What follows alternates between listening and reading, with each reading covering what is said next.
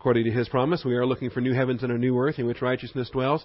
Therefore, beloved, since you look for these things, be diligent to be found by him in peace, spotless and blameless, and grow in the grace and knowledge of our Lord and Savior Jesus Christ. Matthew 11 and Luke 7 will be our two passages this morning.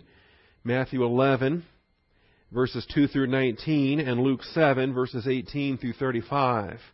We will do a lot of back and forth, although I think primarily we'll stick with the Matthew record this morning. And uh, between today and next week, we will uh, most likely next week we'll zero in on the material that's unique to uh, unique to Luke.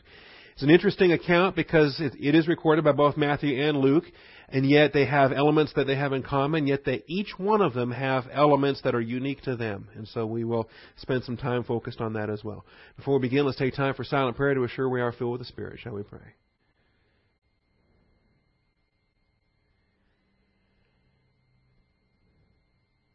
Heavenly Father, we thank you for the truth of your word and the privilege we have this morning to assemble together and to receive instruction. Father, we thank you for the freedom we have in this nation to come together. We thank you for your provision to keep these doors open, the bills paid, the lights on. Father, we thank you uh, for the provision of a nursery worker to watch over the children and giving uh, the mothers freedom to come to Bible class. And we just thank you for all these grace provisions in Christ Jesus' name. Amen. All right, episode 20 in the life of Christ, Galilean ministry. Remember the numbering resets back to 1 again every time we start a new section in the life of Christ, but this is the Galilean ministry, the longest of the sections, and uh, event number 20. It follows immediately the raising of that widow's son, and uh, which is an event not recorded in Matthew, so we don't really see it here when I read from Matthew 11, 2 and following. When we do get over to Luke 7, you'll see that it follows that widow's son incident that we've been spending the last couple of weeks on uh, from Luke 7, 11 through 17. So clearly when you pick it up in Luke 7, 18 through 35, you can observe pretty easily there the, the sequence of events. Let's simply read through it here from Matthew 11. When John, while in prison, heard of the works of Christ, he sent word by his disciples, and he said to him, Are you the expected one, or shall we look for someone else? Jesus answered and said to them, Go and report to John what you hear and see. The blind receive sight, the lame walk, the lepers are cleansed, the deaf hear, the dead are raised up, and the poor have the gospel preached to them. And blessed is he who does not take offense at me. Verse 7 As these men were going away, Jesus began to speak to the crowds about John. What did you go out into the wilderness to see? A reed shaken by the wind? But what did you go out to see? A man dressed in soft clothing? Those who wear soft clothing are in king's palaces. But what did you go out to see? A prophet? Yes, I tell you, and one who is more than a prophet. This is the one about whom it is written, Behold, I send my messenger ahead of you, who will prepare your way before you. Truly I say to you, among those born of women, there has not arisen anyone greater than John the Baptist. Yet the one who is least in the kingdom of heaven is greater than he. Now this is where the parallel with Luke stops. It'll pick up again in verse uh, 16, but verses 12 through 15 are unique to Matthew. So let me read that. From the days of John the Baptist until now, the kingdom of heaven suffers violence, and violent men take it by force. For all the prophets and the law prophesied until John. And if you are willing to accept it, John himself is Elijah who was to come. He who has ears to hear, let him hear. Language that we're actually more accustomed to hearing in the book of Revelation, aren't we? Revelation chapter 2 and 3 with a church age application. Interestingly enough, it's here in the Gospel of Matthew while the church remains a mystery. Then in verse 16 down through verse 19, we return back to material that is parallel to the Gospel of Luke. But to what shall I compare this generation? It is like children sitting in the marketplaces who call out to the other children. And they say, We played the flute for you and you did not dance. We sang a dirge and you did not mourn. For John came neither eating nor drinking, and they say he has a demon. The Son of Man came eating and drinking, and they say, Behold, a gluttonous man and a drunkard, a friend of tax collectors and sinners. Yet wisdom is vindicated by her deeds. All right, so that is the entire account in Matthew. Let's turn over to Luke for the moment. Luke 7. You can hold your finger there. We'll be right back to Matthew here in very short order. But in Luke 7, I want to highlight the structure of these verses, and then uh, we'll get back to Matthew, and I'll start giving you some points. In Luke 7, the verses from 18 through 28 are uh, covered already by what we've read in Matthew, ending with verse 28. Uh, you know, of those born among women, there is no one greater than John. Then, what we have unique to Matthew is verses 29 and 30. When all the people and the tax collectors heard this, they acknowledged God's justice, having been baptized with the baptism of John. But the Pharisees and the lawyers rejected God's purpose for themselves, not having been baptized by John. So those are two verses that Luke records that were not recorded in the Gospel of Matthew. Then when we get to verses 31 through 35, we're back to the to the parallel again with uh, the children and the the little tunes that they keep uh, playing and the expectation that that uh, God has to march to our uh, to our tune. That's uh, obviously a problem, and we'll deal with that at some length. Okay, back to Matthew 11 then. We'll kind of give you a sense. We're going to go through the early section here this morning, and then uh, we'll save the part that's unique to Matthew and then the part that's unique to Luke, we'll save those for next week. I think we'll, we'll be doing good to, to probably get that far.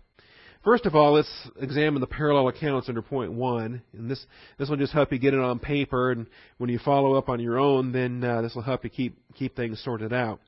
So, point one: the parallel accounts in Matthew and Luke. The parallel accounts in Matthew and Luke. It's events like this that really cause the uh, skeptic to struggle, particularly those form critics and those that think that there was a Q once upon a time and that it was it underlined the Gospel of, of Mark, and then Matthew and Luke both made use of Mark in order to write their Gospels. Um, kind of crazy since Mark didn't even record this event. Both Matthew and Luke did and uh, and yet they had differences between them, uh, recognizing the fact that they weren't drawing on uh, identical sources. Matthew, in fact, was an eyewitness. Matthew's present for this event. Luke was uh, getting the information from eyewitness accounts when he was doing his own historical research.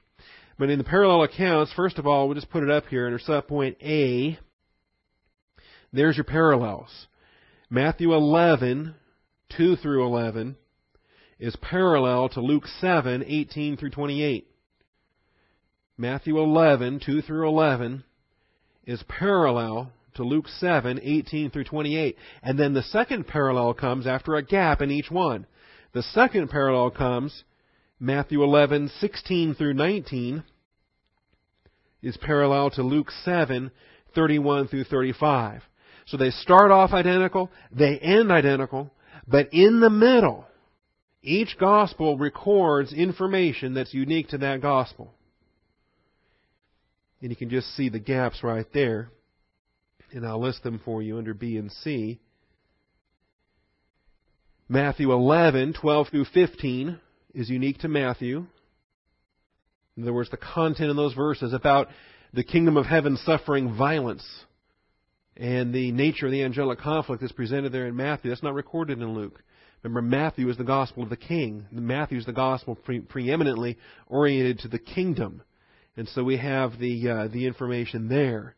Luke is the gospel of the humanity of Christ, Christ the man, and as such tends to emphasize the human responses in different uh, circumstances in different ways. So in Luke's account, he did, he uh, communicates the different human responses. Those who have been baptized by John received this message quite readily, but the Pharisees and the Sadducees did not, having refused John's baptism. And we'll talk about that. Why would they refuse John's baptism? You'd stop to think, well, who would refuse it? Why not take it? The kingdom of heaven's in hand. Absolutely. Sign me up. Well, the Pharisees and Sadducees, they went out to investigate, to demand his credentials, to find out who he was or who he thought he was and why he was baptizing and what authority did he have to baptize. But they did not partake in the ritual. And that is, uh, that's extraordinary. And Luke is the one that records that for us. We'll have more to say on it when we develop that out. Now, the one thing that both Gospels make clear is the fact that John continues to have disciples. Why does he continue to have disciples as a mystery? But he does have them, and here's what he has them doing under point two. John the Baptist maintained a network of students, Mathetes is a disciple or a student, a learner. John the Baptist maintained a network of students to report to him concerning Jesus' activities. We note that both from the Matthew record and the Luke record that they were involved in reporting, that they gave an account, they gave a report. Matthew 11:2, Luke 7:18. Both passages make the same observation. In Matthew 11:2 it says when John while in prison heard of the works of Christ he sent word by his disciples. And he has a question. He's going to use these disciples as messengers in order to glean further information and report back to him. In Luke 7,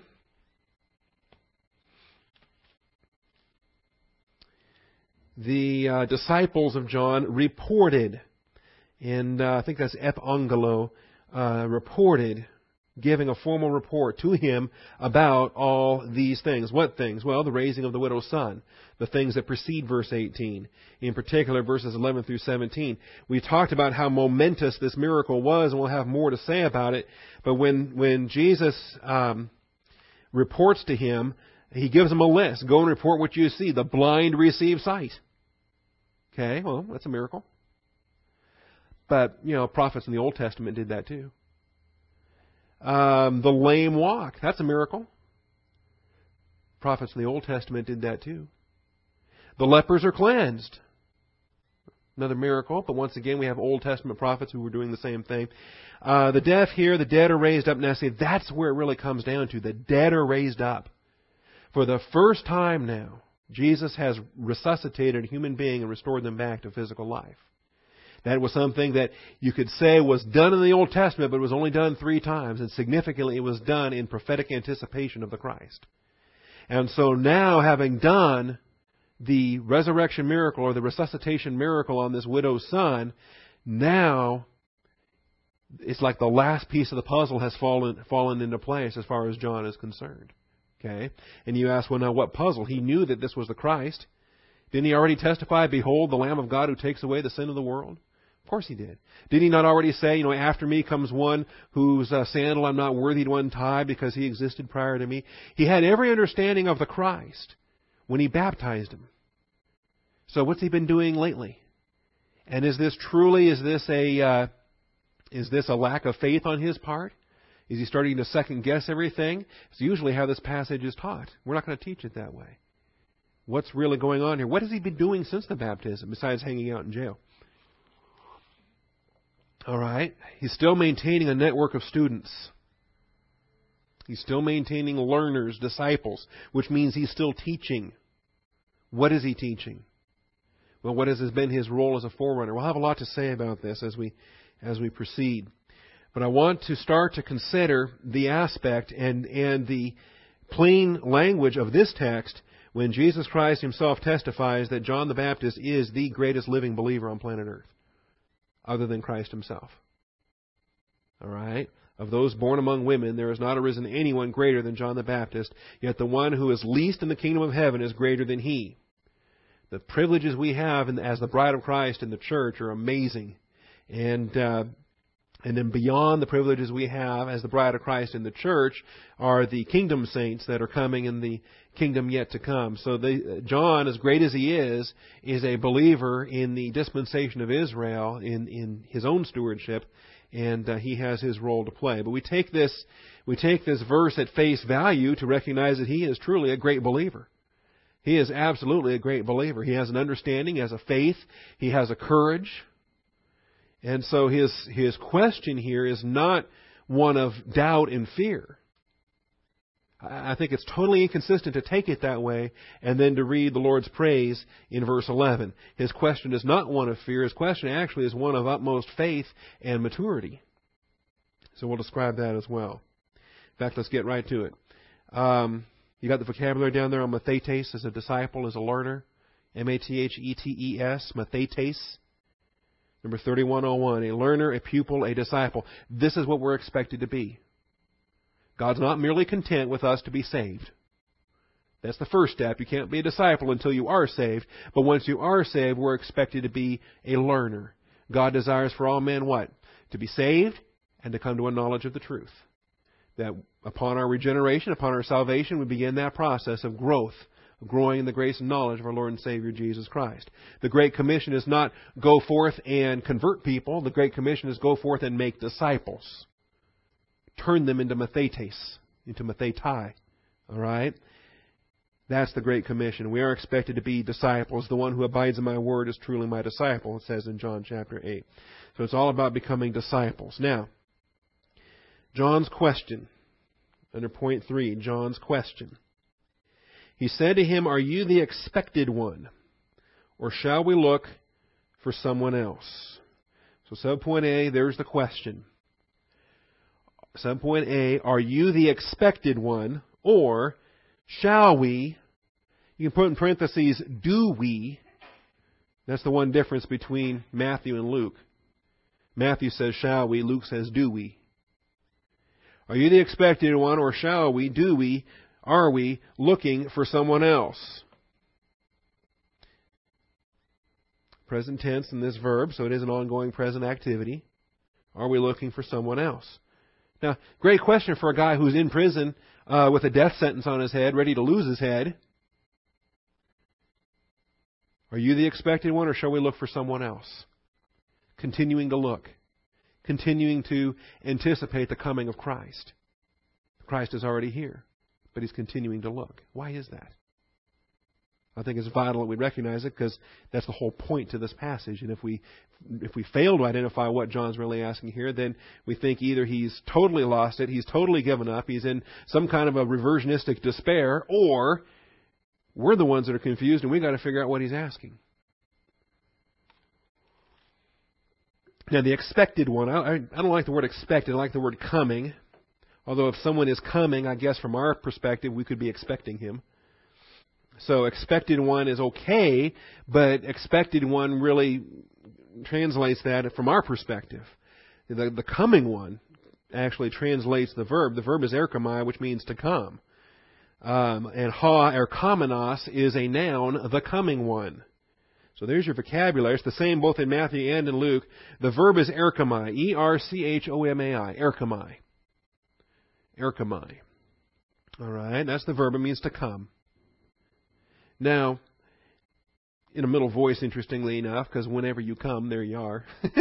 so you're not only doing the activity, but then you're also experiencing the results of the activity, because if you have come, then you're there, so you've done it, and you're experiencing the consequences of having done it. So erchomai is always in a middle voice. That's the nature of your my verbs. Erchomai, like dunamai and, and uh, ginomai, and a lot of the my verbs we've looked at here lately. But we put a the in front of it the. And we give it your uh, nominative masculine ending. So we just took a verb and we turned it into a noun. What does that mean? we take a verb and we put it into a noun. What is that? It's a, it's a, it's a participle. Okay? And we do it all the time. We do it all the time. If, uh, if uh, listen is a verb, then a listener right? One who listens, the listening one, a listener. Farm is a verb. Somebody who farms is a farmer. Fish is a fisher or a fisherman. Okay? Um, we do it all the time. We take verbs, we turn them into nouns, and that's what happens here. The verb is to come, and he is the comer, the coming one. Now, you could say, well, lots of people go places, right? Lots of people come. You all came to church this morning. Does that mean you're coming ones? No, this is the coming one. This is the one unique, the one whose coming is unlike any other coming in the history of the universe. This is the one. See, it's like Son of God. We're sons of God. We're daughters, you know, male, female. We've got sons of God, daughters of God here this morning. But there is one unique, no other kind of son like him, Son of God. Jesus Christ. So when you put a the in front of it with a big old capital T, what are you doing? You're highlighting the unique nature of that one. See? We can talk about tribulation all day long. In the world, you will have tribulation. We have tribulation, more or less. Kind of soft and easy in this country. Believers overseas have more tribulation than we have it. Believers throughout history have had more tribulation than we have it today. the ask the believers in the first and second century when they're getting thrown to the lions about their tribulation. All right? But we have lots of tribulation with a little t. When we talk about the tribulation with a capital T, capital T, the, capital T, tribulation, what have we just done? We pinpointed that seven year period of hell on earth that's coming up, haven't we? We've pinpointed that. And we do the same thing here with Ha erchomenos. Scads of people. Everybody comes some, somewhere. You go somewhere. You're a coming one. You're a going one. But here is one whose coming is so unique because it's been prophesied, it's been planned since before the foundation of the world. It's been announced, it's been hoped for, it's been spoken of. So it it is uh, a reference to the Christ. It is a reference to his work assignment and coming into the world. The Baptist understands it. He already announced it. So why is he asking again? All right, now let's take some time on this coming one to understand what all is expected with this. And then I think we'll have a better clue with what the baptizer is asking about here. First of all, so point one, the coming one was understood as the prophet. The coming one was understood as the prophet. We talked about him last week, a couple weeks ago. That Deuteronomy uh, passage where um, Moses had promised that a great prophet would come, a prophet like unto him. Deuteronomy 18 and verse 15. We dealt with it just last week. But if you join me in John chapter 6, you see it spelled out here.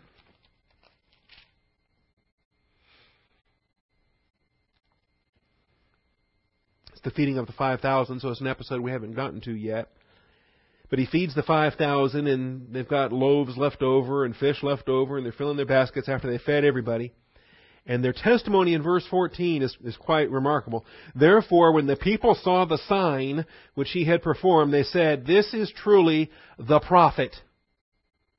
And, and just review your notes when you get the chance, what we studied last week and dealt with from Deuteronomy 18 and verse 15. The prophet the one that Moses said would be coming. So they said, This is truly the prophet, but he's not just the prophet. What else is he? The coming one. Ha erchomenos, the one who comes into the world. The one who comes into the world. I mean, that statement alone says volumes, doesn't it? Before you came into the church, where were you this morning? But just, I mean, mere moments before you came into the church, you were outside the church, right? On the front porch or in the parking lot. And then you came into the church, except for those that sneak in the back door. But you were still, you were outside, then you came into the church. This phrase, coming into the world, tells us what? There you go. There you go. Okay. Itself, it testifies in a consistent manner with the uh, nature of his preexistence, his his uh, deity as God the Son, who from all eternity has been with the Father. There'll be more passages that also address that. The coming one was understood as the Christ, the Son of God. John 11, verse 27. See, it's remarkable. These aren't, uh, the testimonies we're reading here are coming from just your average believers. They're coming from, I mean, they're coming from a crowd here. Not coming from John the Baptist, not coming from a bunch of scribes or a bunch of Bible experts. They're just coming from basic, ordinary believers, your average believer in the pew. And they've been in Bible class, they've learned some things about God's Word, and it's their testimony that's pinpointing him as the coming one, the prophet, the one who comes into the world. In John 11, it's uh, Mary, or Martha, one of those sisters. Let's read it. John 11. Okay, it's Martha in verse 27. She, when he gives the great I am, the resurrection and the life, he who believes in me will live even if he dies. That is, he who believes in me possesses the eternal Zoe life. So he will continue to live with the eternal Zoe life even if he dies physically, losing his biological physical life. She said to him, Yes, Lord, I have believed that you are, notice, the Christ. Ha Christos, the anointed one, in Hebrew, the Messiah, the Son of God. Notice the third phrase, because this is a, this is a trinity of, of expressions here. You are the Christ, you are the Son of God, you are the ha erchomenos, he who comes into the world. The Christ, the Son of God, the one who comes into the world. See, this is Martha's testimony. Just a average believer sitting in Bible class learning the Word of God. The coming one. It's a vital title. This is what was understood at the time. We've got to we got to grab a hold of this because this is what John the Baptizer would have understood, and even more. John the Baptizer would have understood this as the Messiah, the Christ, the Son of God, the one coming into the world. All right. Thirdly, the coming one was understood as the one bringing peace and justice. Hebrews 10:37. The coming one was understood as the one bringing peace and justice. Hebrews 10:37. You say, "Well, wait a minute. Hebrews wasn't written yet." I understand that. Hebrews 10:37.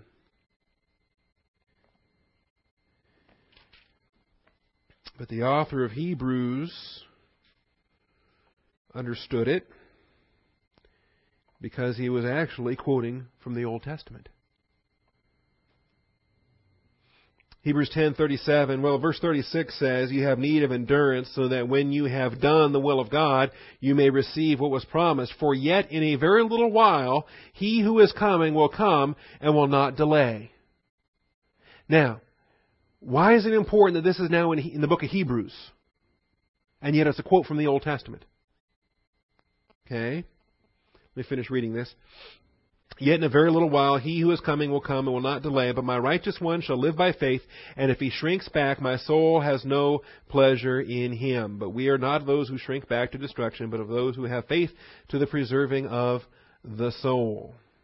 All right, now, there's a much larger context there in Hebrews 10. I'm just gonna I'm just gonna limit it right in there. Okay.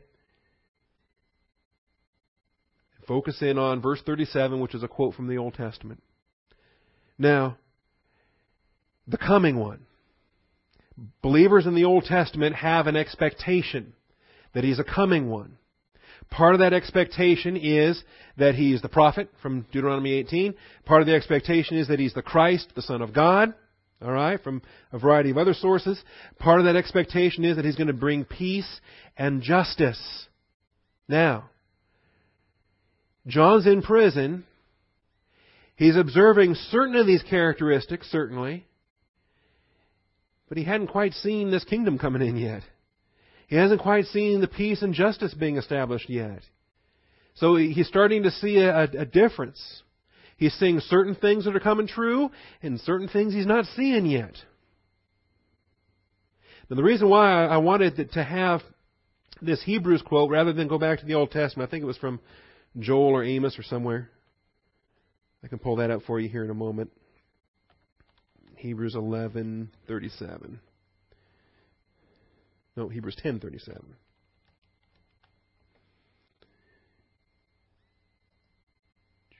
Habakkuk 2:3. How many times do you turn to Habakkuk? The righteous shall live by faith. Habakkuk 2:4. One of the most well-known Bible verses in the world. Paul quotes it. Lots of New Testament writers quote it, but it comes from Habakkuk. All right. Because this is a promise, an expectation written by Habakkuk, and believers in the gospel would have had an understanding of this. Martha would have had an understanding of this. The crowds there that in the feeding of the 5,000 would have had an understanding of this. John the Baptist would have had an understanding of this. They would have been hoping, expecting in this coming one to provide for peace and justice in the earth. Habakkuk says, I will stand on my guard post and station myself on the rampart. I will keep watch to see what he will speak to me and how I may reply when I am reproved. That's such a great passage that applies to us today in terms of prayer. Because through prayer, we're on the rampart. Through prayer, we're keeping watch. And uh, how are we going to reply when He answers our prayers when He speaks to us. The Lord answered me and said, Record the vision and inscribe it on tablets, that the one who reads it may run. All right? This is a bad news message. Get out of there. For the vision is yet for the appointed time. It hastens towards the goal. It will not fail. Though it tarries, wait for it, for it will certainly come. It will not delay. That is so important because we get caught up in prophecies and we say, well, they're taking too long. Or, well, how come it's not, how come it's not fulfilled yet? 2 Peter chapter 3, we count God as being slow. He says, no, God's not slow. He's faithful. We only think he's slow because we're human beings and we can't relate to his perspective, which counts a day as a thousand years, a thousand years as a day, and so forth. We're just the impatient, puny creatures of time. It's not delaying. It might tarry because our God's a God of grace and mercy, but it will be fulfilled. It will not delay. Behold, as for the proud one, his soul is not right within him, but the righteous will live by faith. And it goes on. Now, gathering the nations, collecting the peoples, and then they get to take up a, a taunt song. Now, that's all from, from Habakkuk. So, put yourself now in the Gospels. Martha and this crowd and John the Baptist and all these guys, they're claiming Habakkuk 2 as a promise. Here comes the coming one. Here's the coming one. In very little while, he who is coming will come. He will not delay. Here's the coming one. And yet John the Baptist says, I'm not seeing it yet. I'm not seeing it yet. So he's got questions. Why am I not seeing it yet? There has to be an answer for why I'm not seeing it yet. Because I'm not doubting the promise. God said it, I believe it, but I'm not seeing it yet, so I want to know why is it that it's not happening yet. I don't doubt that it's going to happen.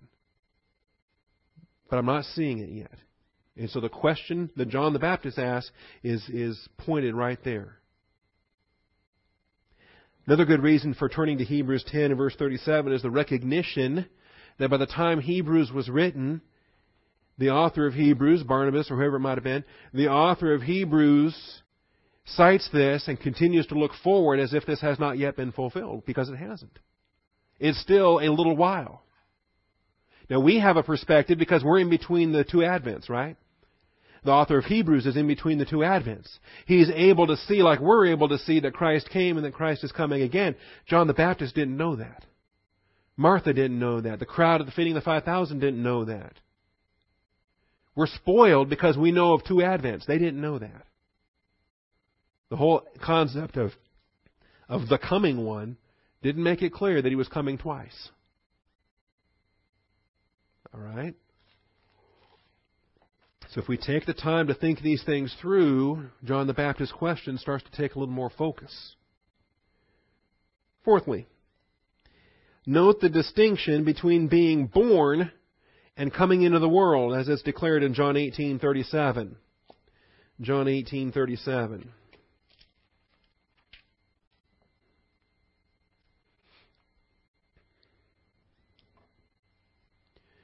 John 18:37. Pontius Pilate. He's been arrested. The Jews want to put him to death. They're not permitted to do so. They need the Romans to do that for them. Therefore Pilate said to him, So you are a king. Jesus answered, You say correctly that I am a king. For this I have been born, and for this I have come into the world. Do you see that? There's a distinction that's being made there. Yes, he was born, of course. Virgin birth, the humanity of Jesus Christ, taking a human body and being born, coming into the world. But then, he can say on the one hand, for this I was born, but he could also say, for this I came into the world. Because in pre-existence, as God the Son, he's always been. It's, it's, it's neat the way the Lord adapts this and uses this in his testimony to Pontius Pilate because this is exactly the way Isaiah presented it when he said, uh, A child will be born to us, a son will be given. And the government will rest on his shoulders, and his name shall be Wonderful Counselor, Mighty God, Eternal Father, Prince of Peace. A child will be born to us, a son will be given. So why was Isaiah highlighting two different things there? Why is Jesus highlighting two different things here?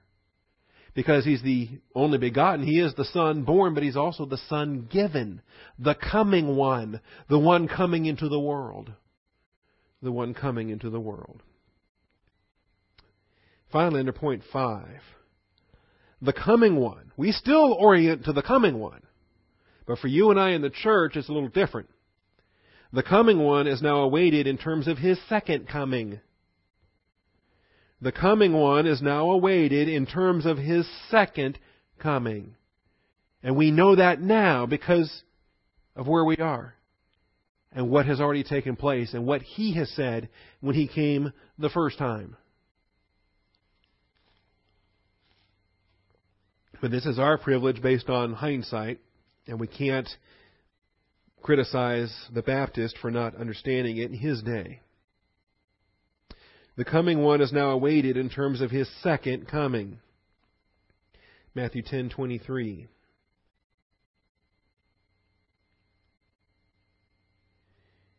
You know, it's interesting. He sends out his disciples two by two. He gives them instructions. He says in Matthew 10:16, I send you out as sheep in the midst of wolves, so be shrewd as serpents and be innocent as doves. And then he talks about conflict. Brother will be betray brother to death, father his child, children will rise up against parents and cause them to be put to death. And it's very interesting because we have here what I title the prophetic shift. He's giving them instructions that apply to them right there, right then, that day, in their stewardship, but it also looks ahead to the Great Tribulation. It looks ahead to what's going to happen when disciples of Jesus Christ, when Jewish disciples of Jesus Christ go forth to a Jewish people in unbelief. The tribulation of Israel. You will be hated by all because of my name, but it is the one who has endured to the end who will be saved. Has nothing to do with, people try to turn that into a gospel message today. That you have to believe and you have to endure to the end to be saved. In other words, you can lose your salvation, blah, blah, blah. Okay?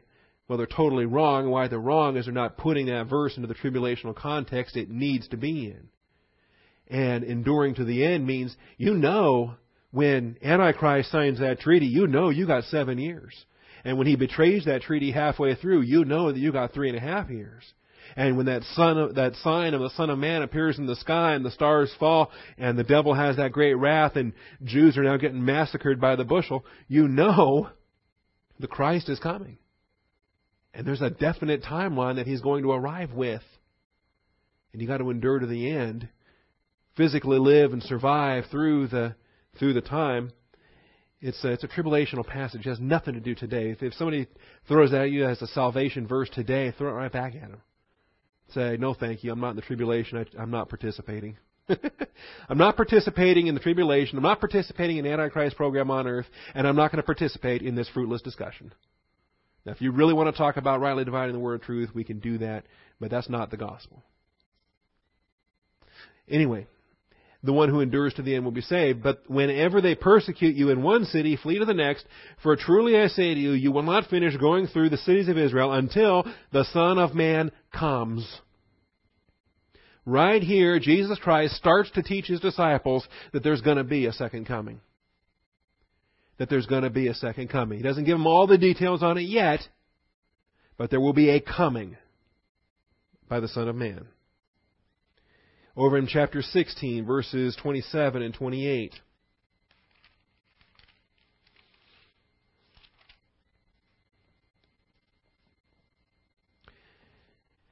Verse 27 For the Son of Man is going to come in the glory of his Father with his angels. See, he's starting to teach his disciples. The cross is getting closer, and he's going to start to teach his disciples there's going to be a second coming. And this one's not going, the second one's not going to be uh, laying aside privileges and, and coming as a babe in a manger. This time he's coming in the glory of his Father with his angels. And he will then repay every man according to his deeds. When he comes in second advent, it's going to be with power and great glory.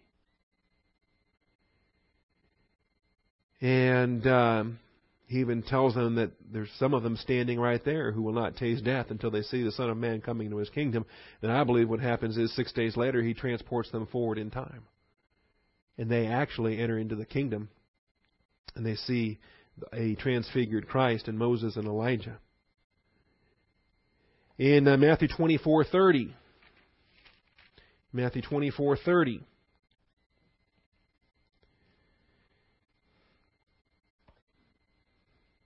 Immediately after the tribulation of those days, the sun will be darkened.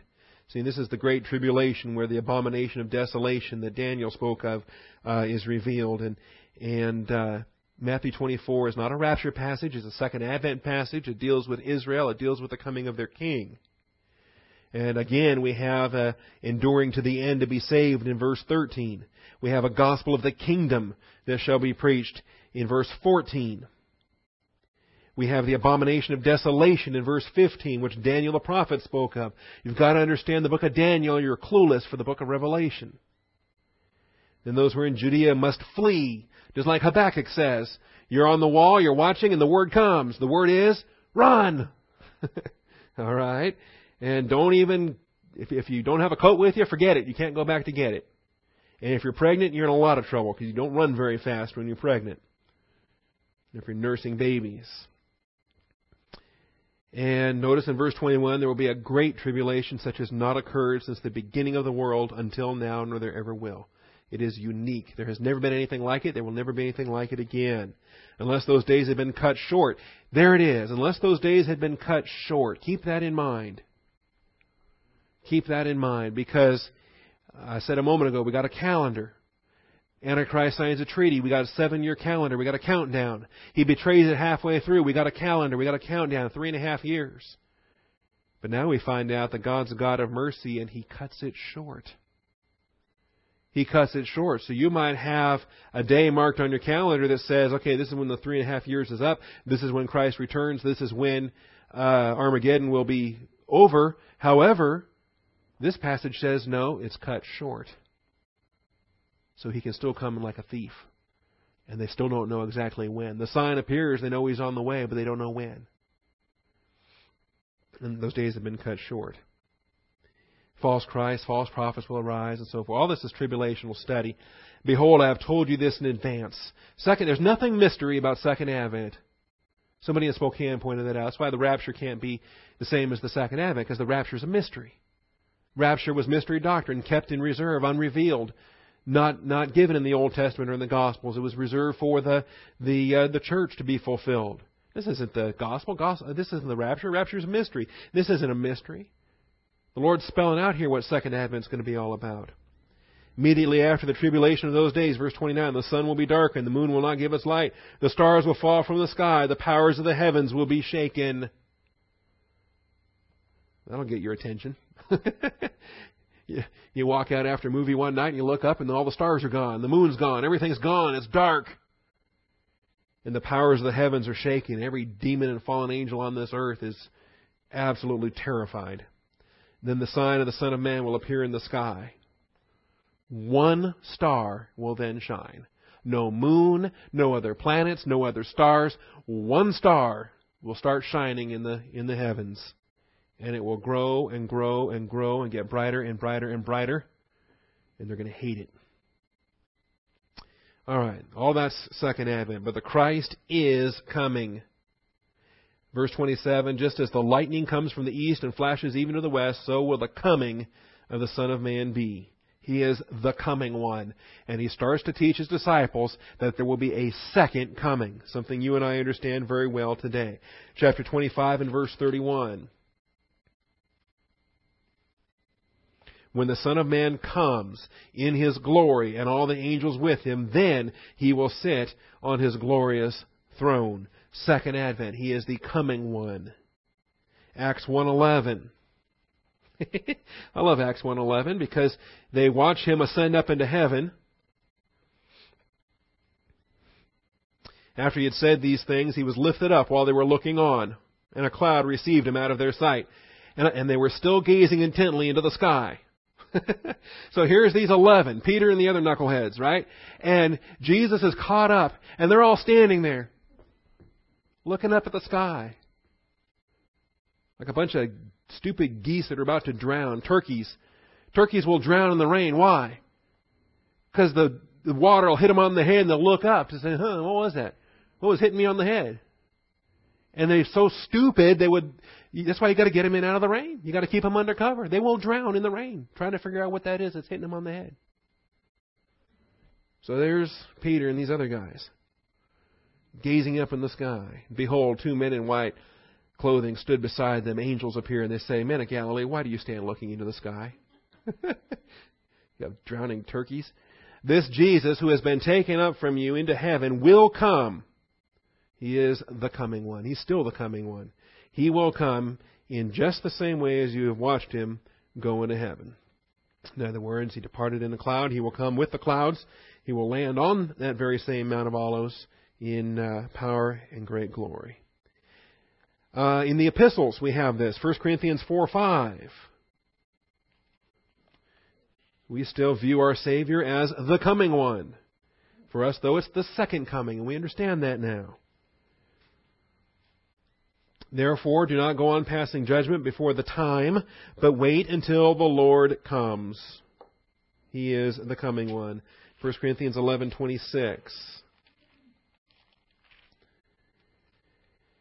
As often as you eat this bread and drink the cup, you proclaim the Lord's death until he comes. He is the coming one. 2 Thessalonians 1:10. There is another coming one. The counterfeit. The Antichrist. However, doesn't change the fact that our Lord is still the coming one.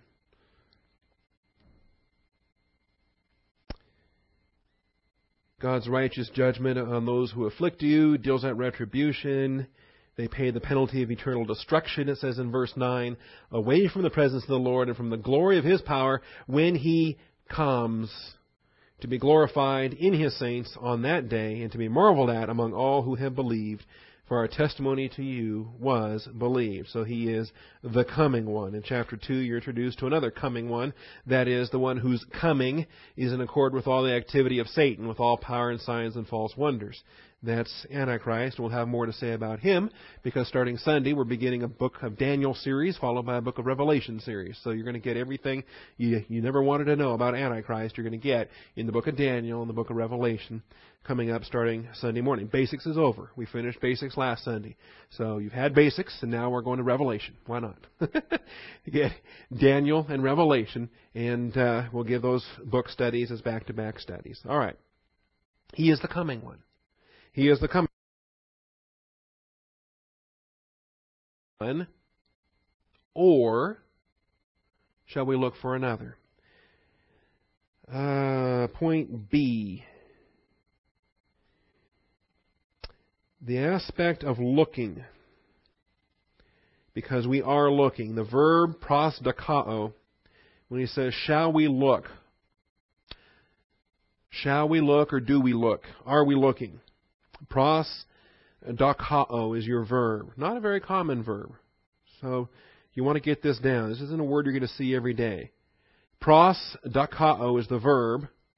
Number 4328. As it appears in the text, it appears as prostokomen. Prostokomen. It has the amen ending for the we, are we looking, uh, because it's an ao verb, you haven't had these contractions yet, like the ao verb contractions, but it does contract, and so we have an omen instead of an amen. Prostokomen instead of prostokomen. Okay?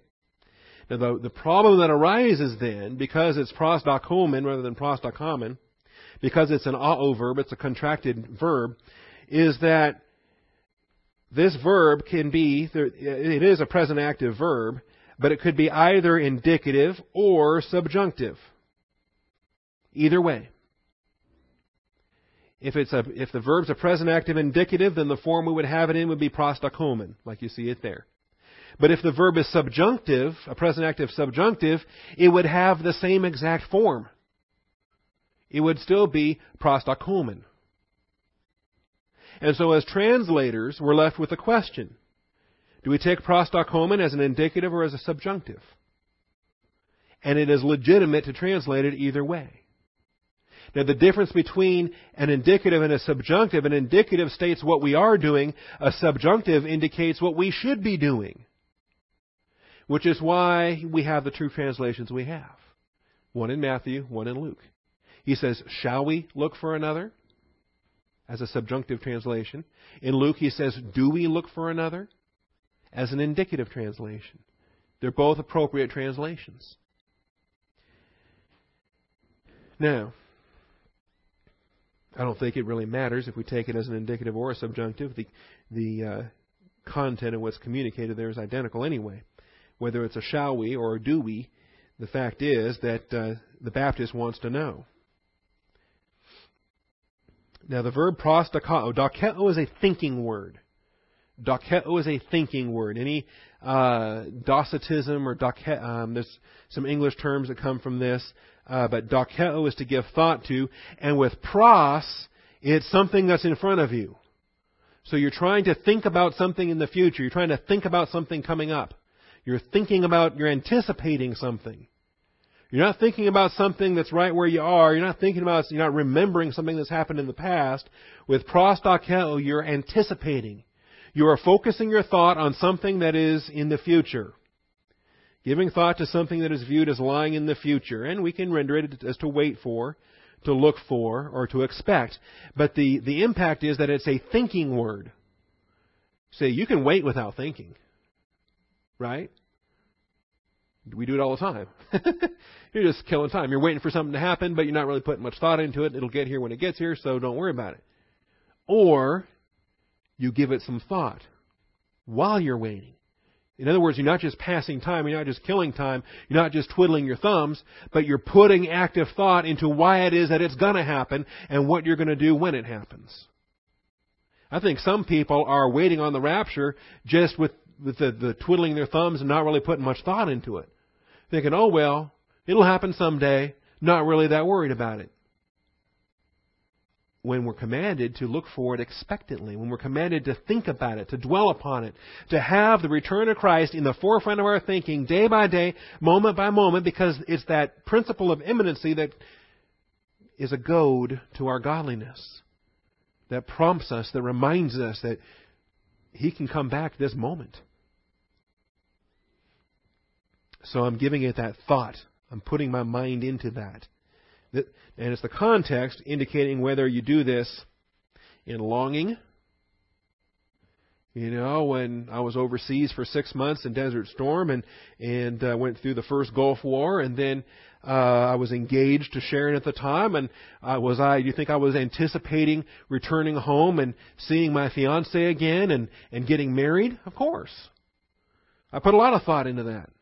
So I fulfilled the verb prostakeo. Now, in the context, though, you have to determine if is there some longing involved in that.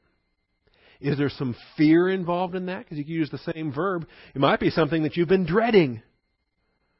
Ah, didn't want this day to come. I've been afraid of this day. And so you've been thinking about it because there's a fear attached to it.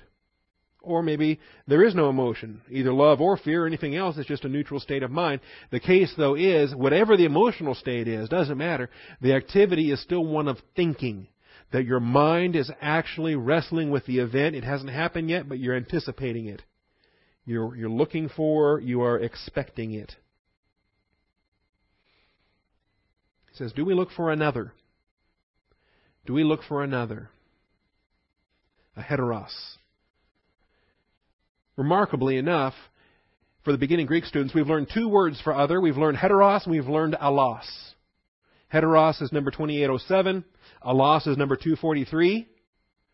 And some grammars really go into lengthy detail on what the difference is between heteros and allos. I find it fruitless because Galatians 1, 6, and 7 uses them interchangeably. This, this very incident uses them interchangeably. Matthew uses heteros. Luke uses allos. Do we look for another? I think we really miss the boat if we if we um, get distracted by the vocabulary, whether it's heteros or allos. In either case, what the Baptist is asking is there going to be a second Christ? Is there a second Christ? Is there another? Now, you and I look at that and say that's ludicrous. Not so. And I'll show you why. Oh, I'm out of time. How could there be another?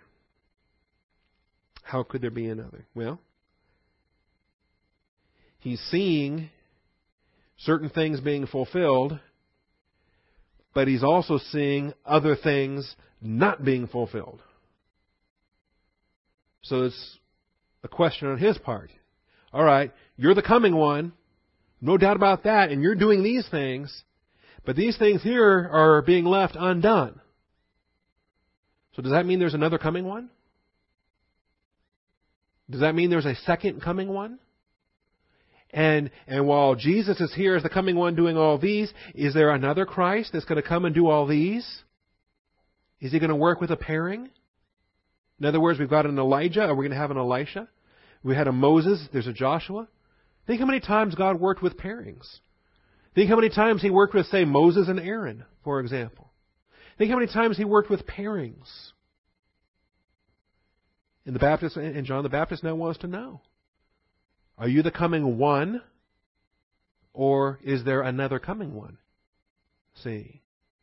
Are you the coming one and only, or is, are you a coming one and there's another coming one? It's a legitimate question, and we'll show you why next week. Um, and then, after we deal with that, then we will focus in on the, uh, the, the kingdom being taken by violence, and uh, we will also look at the promises that uh, are associated with this. So there's uh, there's a lot more to go, but I think we got a good start on it this morning. Any questions before I close us in prayer?